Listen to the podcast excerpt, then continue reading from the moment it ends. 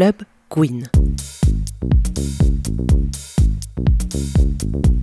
Bonjour à toutes, bienvenue dans Club Gwyn, le segment musical de Gwynement Lundi qui vous fait découvrir des DJ, des soirées et tout ce qui se fait de mieux dans les nuits queer parisiennes.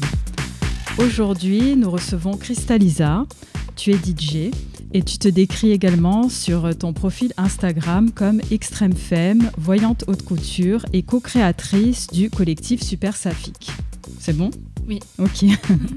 Avec nous également Violette Violente. Tu es co-organisatrice de la soirée Queer Sluts Club, euh, un strip club queer créé par des travailleuses travailleurs du sexe, dont la première édition s'est déroulée au Sample à Bagnolet en décembre 2022. LBT Music Only. On va commencer par toi, Crystalisa. Euh, la première fois que j'ai croisé ton nom, euh, c'était donc euh, par rapport au collectif Super Safique. Vous organisiez des après-midi au but de Chaumont, thème astral, voyance, etc. Donc moi, je me suis demandé, c'était il y a quelques années, hein, depuis tout ce temps, qu'est-ce qui t'a amené sur le chemin du mix? Qu'est-ce qui t'a donné envie de devenir DJ C'est un peu con, mais un jour, euh, j'étais dans un travail un peu aliénant et euh, je me suis regardée dans le miroir et je me suis dit que j'avais une tronche de DJ, donc euh, que j'allais devenir DJ. D'accord.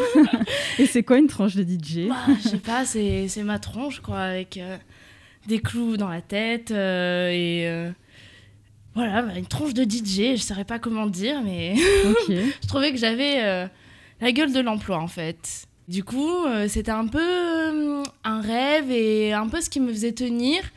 Et à la fin, j'ai quitté euh, mon taf et je me suis lancée en fait. Et comment tu t'es lancée? J'imagine que tu avais aussi un goût pour la musique. Et, Alors, euh, story time.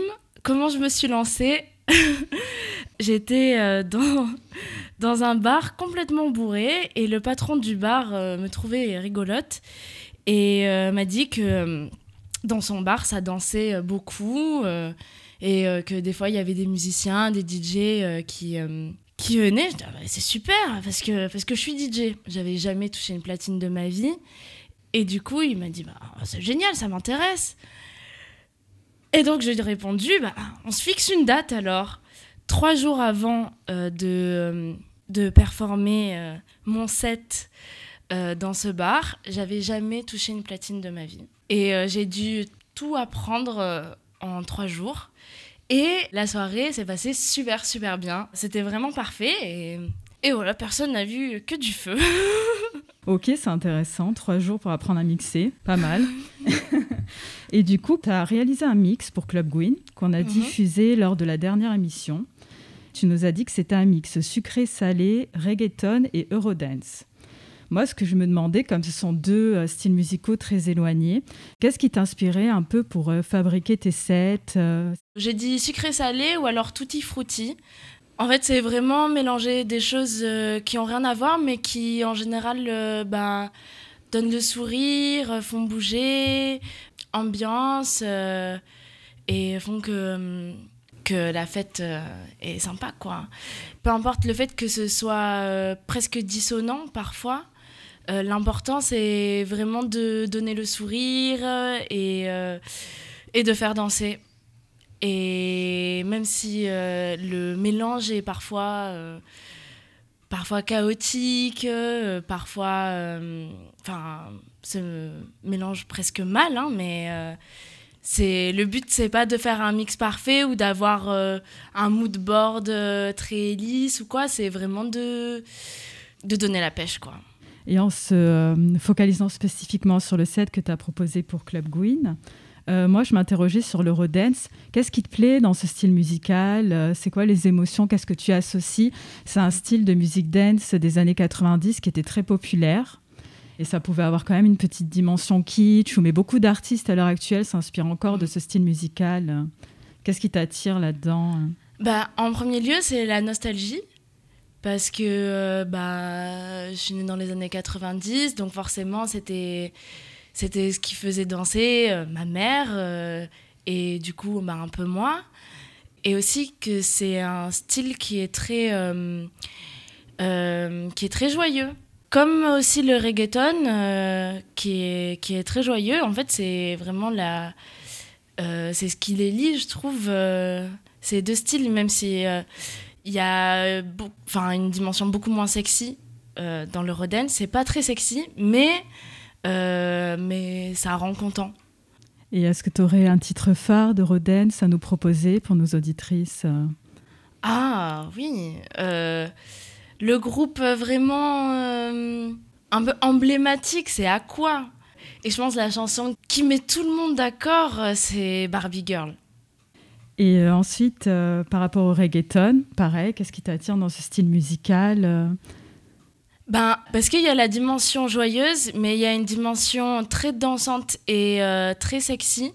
Et en général, ben, c'est toujours l'effet sur le public que je recherche. Et le reggaeton, ça fait.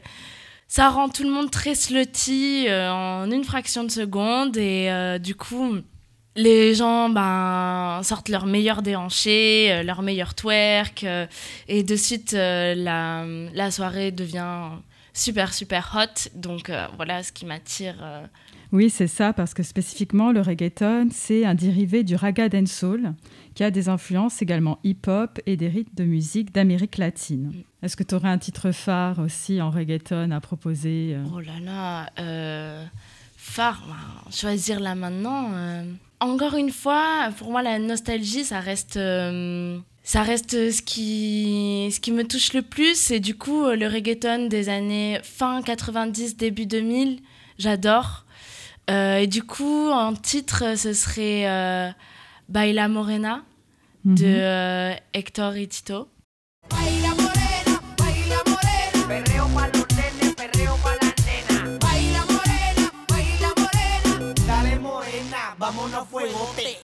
Tu te définis entre autres comme euh, cagole. Euh, Est-ce que tu pourrais expliquer euh, ta définition un peu de cette catégorie pour nos auditrices? Enfin, quelle est ta propre définition de la cagole Et est-ce que tes sets sont, représentent un petit peu, fonctionneraient un peu comme la bande-son idéale des cagoles Ouais, c'est clair. Euh, Cagole, donc euh, c'est un archétype féminin du sud de la France, surtout en particulier euh, dans Marseille et sa région. En fait, euh, de base, c'était les femmes euh, de marins euh, qui, euh, quand euh, leur euh, mari partait en mer, euh, se prostituaient. Et comme bah, il n'y avait pas les sous, euh, il fallait euh, en gros attirer le poisson à moindre coût, c'est-à-dire avec de la pacotille notamment donc euh, des bijoux en toque, euh, du euh, maquillage voyant, euh, des habits aussi euh, voyants et, euh, et euh, peu coûteux. Et euh, donc ça, c'est une tradition un peu marseillaise d'une certaine féminité qui est à la fois populaire, sexy et agressive. Quand on est à Marseille et qu'on est qu'on vient d'un milieu populaire, se réapproprier en tout cas cette tradition féminine, c'est parce qu'il y a une masculinité particulière à Marseille, il y a une féminité particulière aussi, et c'est celle-là qui est euh, à la fois euh, hyper voyante et hyper agressive, et très sexuelle aussi. En ça, bah, forcément, je me retrouve, et forcément, il y a une histoire aussi avec euh, le TDS, historiquement. Donc, c'est, euh, je pense que ça parle à beaucoup de personnes, et dont moi. Et euh, pour euh, les sets, c'est exactement ça, c'est-à-dire ne pas créer quelque chose de lisse, euh, mais juste euh, amener euh, de la joie, euh, du sexy, des musiques qui parlent euh, à tout le monde. Et est-ce que tes sets également sont liés à ton identité d'extrême femme? Euh, donc, femme de base, c'est euh, dans le spectre de la gouinerie, euh, les gouines euh, qui ont des codes euh, féminins, de la féminité, ou alors qui se réapproprient la féminité dans un but euh, politique aussi. Mais c'est pas obligé. Hein. Et euh, extrême, pourquoi? Parce que c'est toujours dans cette dynamique de féminité, enfin de surenchère de la féminité et du coup d'une certaine euh, agressivité dans la féminité. Mais du coup, c'est euh, dans tous les recoins de la féminité, y, y compris euh, ce qu'on accole originellement à la féminité. Donc ça peut être aussi la douceur, par exemple, ou le soutien, le care. Bon, ça, ça peut être extrême femme aussi. Mais en même temps, une attitude extrêmement sexuelle et aussi euh, extrême femme. Et le mix de tout ça, bah, ça donne euh, une féminité extrêmement particulière euh, au Gwyn, euh, au Gwyn femme. Et j'aime bien passer des musiques qui sont très girly, qui parlent aux meufs en fait. et même si c'est pas forcément des musiques aussi chantées ou faites par, des, par des meufs, ça rassemble quand même et ça permet de faire euh, de faire danser en fait Euh, pour moi c'est intéressant enfin c'est un peu primordial euh, qui est de d'ailleurs euh, du sexy sur le dance floor Mhm. Et Violette, c'est pour ça que vous avez choisi Lisa comme DJ pour votre première édition. euh. Exactement, moi je connais Lisa depuis un moment aussi et effectivement, euh, euh, bah, où Lisa est, euh, le sexe est et ça on aime. Alors, on va passer à la soirée Queer Sluts Club. Donc, j'ai commencé par lire la description de l'événement euh, euh, que tu as co-organisé en décembre pour mettre un peu nos auditrices dans l'ambiance. Donc, tu rêves d'un strip club comme dans les films américains, mais avec plus de tatouages, plus de poils, en beaucoup moins binaire et sans aucun homme 6-7. Prépare ton cash et ton lube, et comme dans les films américains, il y aura des shows, des tips et des salons privés. Un club de sluts queer te régale pour un show pimenté et des surprises pimentées. Alors, il y a différents niveaux de piment. Trois piments pour les shows et cinq piments pour les surprises. ok. Donc, moi, personnellement, j'étais à cette soirée et j'ai trouvé que ça fonctionnait super bien. Alors, déjà, je m'y suis sentie super bien. Je trouvais que le lieu était accueillant, le public était aussi accueillant. Euh, C'était un peu différent des soirées que j'ai l'habitude de fréquenter. L'organisation des entre les euh, shows de striptease, entrecoupés de tes euh, petits sets, c'était un peu comme une ambiance musicale. Ensuite, on revenait au striptease, ça fonctionnait super bien aussi. Et comment t'es venue l'idée de d'organiser cette soirée, de co-organiser cette soirée Alors bah, ça fait longtemps que, que j'y pensais, que euh, du coup moi je suis travailleuse du sexe depuis euh, 3-4 ans. À la base je suis principalement escorte et euh, là j'ai commencé à faire du striptease il y a euh, un peu plus de 6 mois. Et en fait ça m'avait toujours attirée mais ben enfin je me je, rebondis aussi sur ce que disait Lisa mais du coup je suis femme moi je me suis finie plutôt comme art femme mais c'est vraiment dans la même énergie et dans le sens où ben je suis une pute un peu atypique parce que bah, je m'épile pas je garde mes poils j'ai pas mal de tatouages voilà et du coup je pensais que j'avais pas ma place euh, sur les sur les scènes de strip club euh, habituelles ce qui est relativement vrai mais finalement j'ai commencé à travailler euh, dans un théâtre érotique très vite enfin parce que du coup je viens aussi euh, je fais beaucoup de drague et de cabaret je me suis retrouvée à adapter certaines de mes performances euh, de drague à du coup un public euh, érotique, à un public euh, majoritairement masculin. Et en fait, euh, du coup, de voir euh, toute cette effervescence avec euh, toutes les autres danseuses, avec beaucoup de danseuses queer également, euh, présenter des shows euh, souvent euh, hyper bien pensés, hyper sexy, hyper intéressants et tout, pour un public, ouais, quasi exclusivement masculin, hétéro, basique. J'avais vraiment l'impression de donner de la confiture au cochon. Et en plus de ça, des fois, j'avais des, copines qui venaient me voir, en fait, et souvent, elles me disaient qu'elles n'étaient pas à l'aise d'être dans le public parce que elles n'ont pas l'impression, un, que ça s'adresse à elles, deux, du coup, d'être entourées de tous ces mecs qui souvent. Bah, sont pas toujours euh, sont pas toujours très respectueux ou pas toujours très réceptifs ou enfin comprennent pas les trucs et sont vraiment enfin ouais juste j'avais l'impression de leur donner un truc qui qu'ils n'étaient pas euh, en capacité de recevoir correctement. Et du coup ça m'a donné envie de bah, de créer un endroit où on puisse euh, bah, faire ce qu'on sache faire entre stripteaseuses entre TDS mais un public qui s'adresse à notre propre communauté et qui s'adresse à nous et où on puisse être entre nous et où chacun se sente libre et il y avait aussi ma, une autre pensée, c'est que euh, du coup, donc ouais, je suis, je suis Gwyn et je suis travailleuse du sexe depuis euh, ouais, 3-4 ans. Et mon plus grand combat dans la vie, ce serait de réussir à avoir des clienteux, ou en tout cas des clients queer, parce que euh, bah, en, ouais, en, en plusieurs années d'escorte, j'ai eu une cliente une fois. Et c'est déjà plus que beaucoup de collègues. Il y a plein de raisons à ça, que ce soit so- sociologiquement. Euh, financièrement, etc. Mais je pense que c'est aussi euh, que beaucoup de queer et beaucoup de gwyn savent pas en fait qu'il y a des y a plein de gens qui proposent ce genre de service et qui seraient absolument ravis d'avoir des clientes et du coup ma démarche c'était aussi de placer le public queer et le public de mes potes dans une euh, dans une situation où ils allaient être en fait clients de, de travail du sexe et de leur montrer que ben c'était pas sale, c'était ok, ça peut être cool, ça peut être fun et qu'en fait on est on est plein de, de putains queer à avoir plein de services à offrir et plein de choses euh, euh, à faire découvrir et que ça peut être une manière fun d'expérimenter des choses. Et c'est pour ça que j'avais vraiment envie ouais, de, de proposer un, à la fois un show et à la fois euh, des services du coup plus privés où du coup on avait les deals privés où du coup bah, là on proposait euh, euh, du, plus, du plus soft au plus hardcore entre guillemets tout en euh, respectant la législation française euh, euh, sur, euh, sur la prostitution où euh, bah, on peut pas avoir d'achat de services euh, sexuels génitaux par exemple mais euh, on avait euh, On, proposait plein de services différents, que ce soit euh, des lap dance, euh, des striptease, euh, des trucs un peu plus SM avec du wax play, du shibari. En fait, chaque, chaque performeur proposait un peu ce qu'on voulait et j'avais envie vraiment de pouvoir proposer ce service à ma communauté.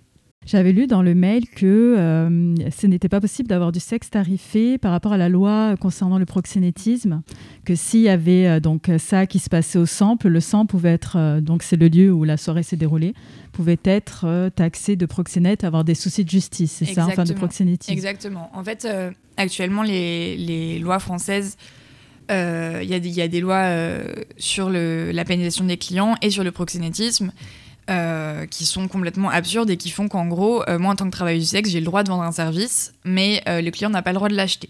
Et du coup, ça fait que bah, des lieux, justement, que ce soit des strip clubs, des théâtres érotiques, etc., ont le droit de proposer certaines choses, mais pas tout. Après, c'est toujours euh, à l'appréciation de chaque lieu, etc. Mais effectivement, là, au, sample, s'il y avait eu euh, ben, du sexe génital, mais c'est toujours très absurde, hein, parce que qu'est-ce qui est le plus intense entre euh, se rouler une pelle ou euh, aller se frotter euh, les seins euh, contre quelqu'un que euh, de lui faire une branlette? Je ne sais pas. je ne sais pas exactement quelle est la différence intrinsèque là-dessus. Toujours est-il qu'en légalement parlant, il y a une différence. Et du oui, coup, tant qu'il y a du consentement, euh, il a pas de... on, ne pouvait pas proposer ça au sample. En revanche, on est plusieurs euh, travailleurs du sexe euh, et performeurs à être là, à proposer ce genre de service à côté. Donc après, euh, s'il y a des gens que ça intéresse, je pense qu'on est beaucoup à être absolument ravis d'avoir des clientes et des clients queer en dehors. Mais en tout cas, effectivement, ça pouvait pas avoir lieu à cet endroit-là. Le but, c'était pas de faire une maison close, c'était de faire un strip club. Je vois. S'il avait fallu organiser plus, peut-être ça aurait été plus compliqué. Ouais, mais en euh. tout cas, en France, actuellement, c'est pas possible. Ce serait possible, par exemple, en Belgique, qui ont décriminalisé le travail du sexe, là, euh, en juin. Donc, par exemple, ça, c'est le, le genre d'événement où on pourrait complètement organiser des bordels queer euh, autogérés en Belgique. Et je suis sûre que plein de collègues vont le faire. Et on sera Je vois Lisa qui a l'air genre oui, s'il vous plaît. Je suis sûre que ce sera génial, mais euh, c'est possible en Belgique, mais pas en France, Des bordels malheureusement. queer. Et à cette soirée, il y avait également des performances et des euh, ateliers. Ouais. Donc pour découvrir la pratique du striptease, je crois, euh, avec euh, comme thème euh, développer par exemple sa sexy attitude, Mm. etc. Comment ça s'est passé? Est-ce que tu peux nous mettre un peu l'ambiance ouais, alors j'avais peu- demandé à deux, deux copines danseuses et stripteaseuses, donc Pretty Quasar et Mila Fury, euh, qui sont euh, toutes les deux euh, profs de danse et de pole dance. Et du coup, bah, moi j'étais pas à ces ateliers-là, mais j'ai déjà pris pas mal de cours avec elles, donc je connais, je connais leurs approches, je connais leurs méthodes et, et c'est vraiment chouette. Et on, sort toujours de leurs cours en se sentant puissant et bien, et ça donne envie d'aller danser de faire plein de trucs. Justement, en regardant ces shows, performances de striptease, je me suis dit que chaque personne avait son style différent. Bah, dans le striptease, même dans un club euh, classique, euh, les individualités des personnes ne s'effacent jamais et euh, chaque euh, stripper euh, amène, euh, amène quelque chose de nouveau euh, sur, euh, sur la table en fait. Et même euh, moi, mon club, euh, il n'y en a pas de pareil. Euh, forcément, le style de danse, euh, le mood euh, qu'on amène euh, sur scène, c'est propre à chacun, chacune. Il y a des filles qui vont être plus jazzy, un peu plus cabaret. D'autres, ça va être vraiment le strip à l'américaine. D'autres, ça va être très rock. Enfin, c'est... On pense, à tort, je pense, enfin, euh, que dans un strip club c'est assez uniforme et que les filles sont obligées de fitter dans un moule euh, pour avoir l'air strip, mais en réalité euh, c'est là où justement la personnalité de chacune et de chacun peut, peut éclore aussi. Mhm. Oui, un peu comme dans la danse ou euh, Mm. c'est ce que tu disais tout à l'heure, les strip clubs. euh, Enfin, moi, j'y suis jamais allée parce que voilà, il y a que des mecs hétéros dans le public et on a personnellement, j'ai que des représentations via les films Mm. et c'est toujours très uniforme. euh. Enfin, j'ai jamais vu ni de personnalité ni de un peu cette dimension artistique ou euh, Mm. créative. Mais c'est parce qu'on est mal représenté. Ouais, Ouais. complètement, parce que bah, dans les deux théâtres où, où j'ai bossé, euh, il y a plein de nanas hyper différentes avec des, des univers hyper différents. Moi, vu qu'à la base, je suis pas du tout danseuse, euh, ben, je chante beaucoup euh, sur scène. Et en fait, il peut aussi y avoir une dimension érotique euh, là-dessus. J'aime bien chanter nue dans un truc hyper, euh, hyper intimiste euh, envers la personne. On fait des lap dance euh, plus ou moins chaud, plus ou moins. Enfin, il y y a plein de choses qui se créent en fait sur une scène euh, de strip club. Et ouais, c'était aussi ça qu'on voulait montrer euh, au Queer Stats Club. On a, on a voulu euh, programmer plein de perform- plusieurs performeurs qu'on aime beaucoup et qu'on sait qui amènent des énergies hyper variées. On a aussi voulu essayer de montrer qu'il y a une diversité des corps, euh, de pas avoir que des, que des corps cis, que des corps minces, que des corps blancs. Euh, parce qu'il y a, plein de gens en fait qui sont, travailleurs du sexe et, euh, et les gens euh, savent pas forcément. Enfin, le travail du sexe, il y a un truc où on en parle tout le temps, on parle tout le temps des putes, on parle tout le temps de ci, de ça, etc. Mais on nous écoute tellement jamais qu'on sait pas vraiment à quoi on ressemble. Et en fait, il n'y a vraiment pas de profil euh, type des travailleurs du sexe. C'est hyper varié comme communauté. Et on est, plein, on est, nombreux, on est joyeux, on est divers et on a plein de, choses à montrer. Et voilà, on avait envie, euh, on avait envie de faire ça euh, pour, pour, pour nous et ouais, pour, euh, pour déstigmatiser un peu ce truc et montrer qu'on on est fun et que bah engagez-nous quoi. Justement, c'est ce que je voulais vous demander toutes les deux. Si euh, vous ressentiez encore euh, une forme euh, de d'incompréhension parfois dans nos milieux par rapport au travail du sexe, voire euh, de stigmatisation? Ouais, c'est clair, bien sûr qu'il y a de la stigmatisation, euh, mais je dirais que chez les queers, c'est très mal vu euh, d'être putophobe, euh, et du coup, euh, la stigmatisation, je trouve qu'elle se joue plus dans l'intime, en fait, et dans des rapports de un à un plus secrets, plutôt que vraiment en public, quoi. Je trouve que c'est surtout qu'il y a une forme de fétichisation assez, assez crade. Eff- eff- effectivement, dans les milieux queer, c'est ma- c'est mal vu de dire euh, Ah, je supporte pas les putes, euh, euh, faut abolir le travail du sexe, etc. Effectivement, on n'a pas trop de discours abolitionnistes. Cependant, c'est toujours très stylé d'avoir des copines putes, d'avoir euh, de- d'en connaître machin. Mais quand il s'agit d'être dans le concret et de dire, bah, en fait, à tel moment, j'ai un rendez-vous, j'ai besoin que tu me back up, j'ai besoin que tu sois là, etc. La personne, la- souvent, les personnes vont être un peu plus mal à l'aise de dire, ah, mais attends, mais tu couches vraiment avec des mecs et tout. Ah non, moi, je pourrais pas. euh, ou alors je pourrais le faire euh, uniquement si c'était avec des femmes et tout. Et du coup, en fait, supporte ton taf sans vraiment supporter ce que tu fais concrètement. Et effectivement, je suis d'accord avec Lisa, dans l'intime aussi, il va y avoir une forme euh, de putophobie qui est beaucoup plus ténue et qui est beaucoup plus ancrée. Alors après, c'est pas qu'un problème des, des- des personnes queer, c'est un problème de la société générale. Et du coup, il y a toujours ce... C'est c'est toujours très, très, très ténu. Il y a toujours un truc de... À la, à la fois, on est glorifié, à la fois, on est, les gens ont un peu pitié de nous. Et c'est très, c'est très complexe. Ouais, je pense qu'il y a encore beaucoup de putophobie à déconstruire euh, dans les milieux queer. Et je pense que c'est important euh, bah, qu'on continue de faire des événements, qu'on continue d'en parler et qu'on continue euh, à faire comprendre qu'on est des vraies personnes et qu'on a des vraies complexités de vie et que euh, enfin le travail du sexe, c'est pas, c'est pas tout noir ou tout blanc. quoi. Il y a, on est- il y a plein de réalités différentes derrière ce job-là.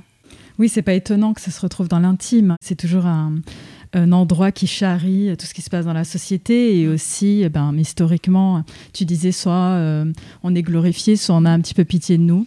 Ça rejoint un peu euh, la position des travailleuses du sexe euh, qui étaient soit des criminels, soit des victimes. Mm.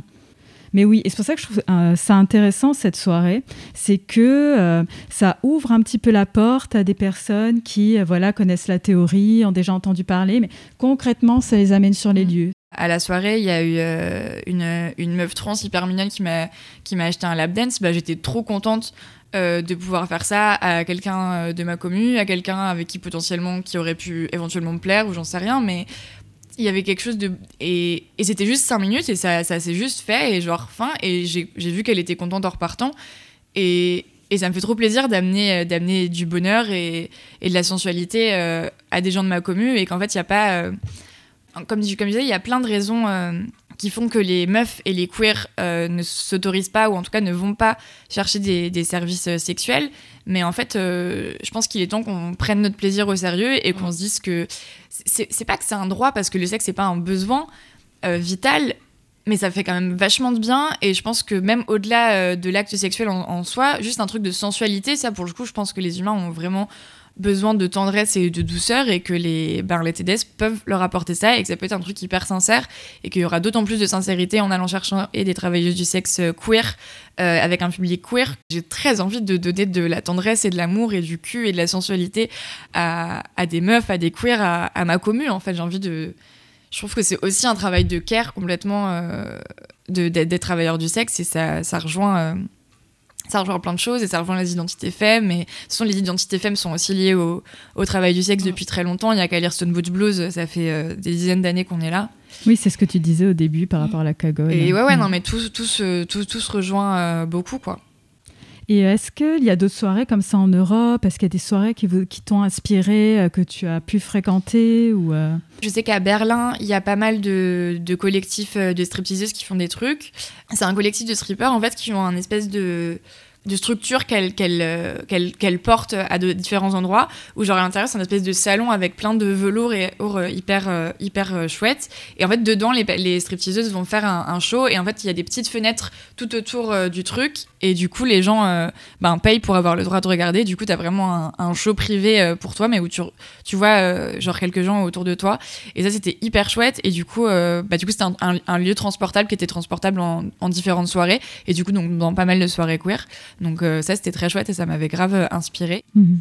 Et toi, Lisa, tu sais s'il y a des initiatives similaires à Marseille ou euh, Bah, ça m'est arrivé plusieurs fois de performer à Marseille euh, pour des soirées. Et euh, du coup, il y a. hum, C'est plutôt des soirées où on va inviter des performeuses euh, qui, euh, qui sont soit strippers, soit juste qui, sont, euh, qui font des performances genre euh, très sexuelles.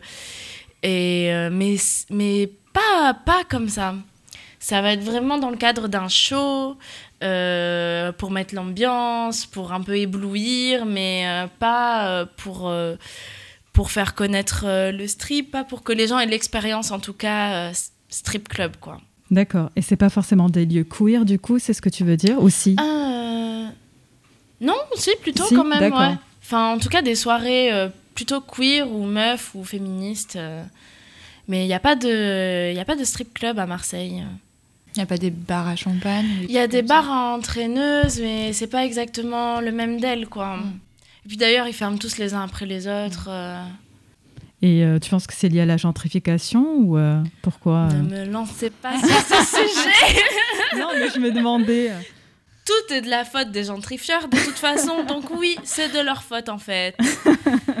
Euh, non, pas que.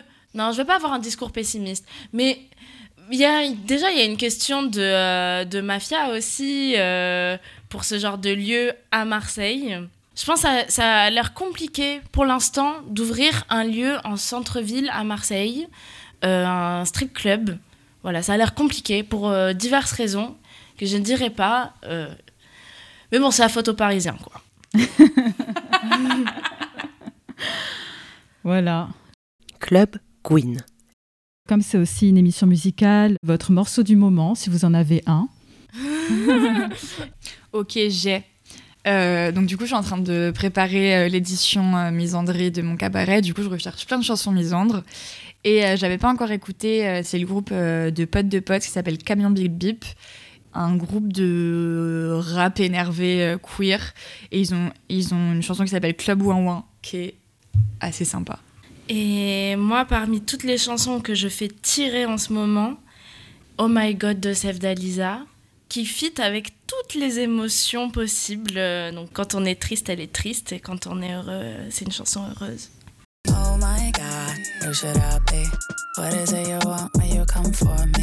C'est la fin de l'interview. Merci Lisa, merci, Violette, et à bientôt dans Club Queen.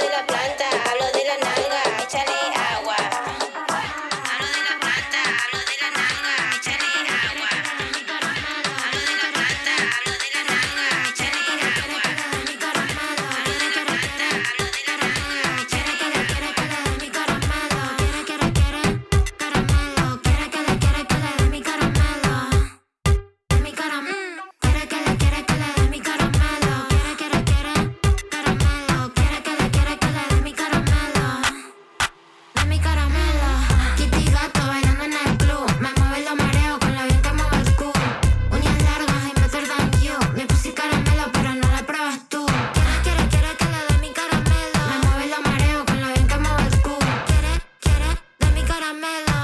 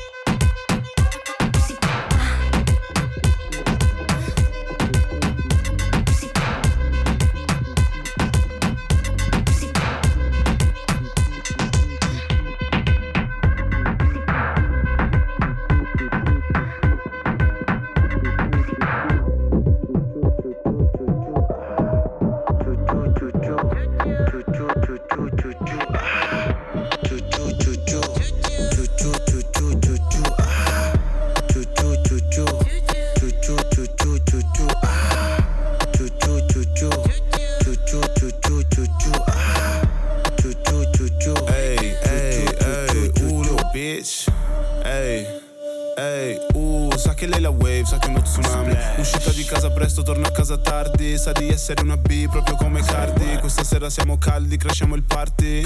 Meglio che stiamo calmi Fumando petardi con la mia Barbie. Gira con due bombe senza il porto d'armi. Metti le mani al muro, adesso muovi il culo. Come muove il culo lei non lo muove nessuno. Me lo twerca addosso solo la mia mami. Lo muove espressamente per gocciolo sugo. This an under train. Loco locomotive. This an under train. Loco locomotive. This an tren.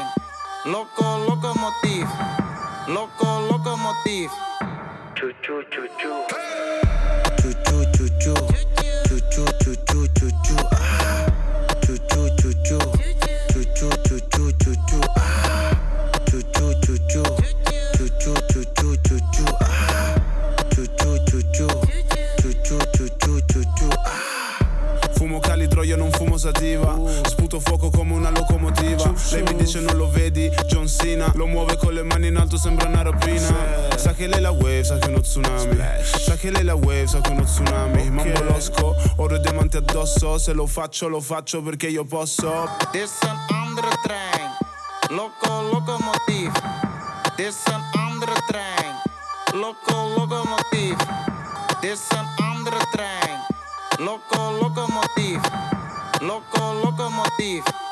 Choo choo choo choo. Hey!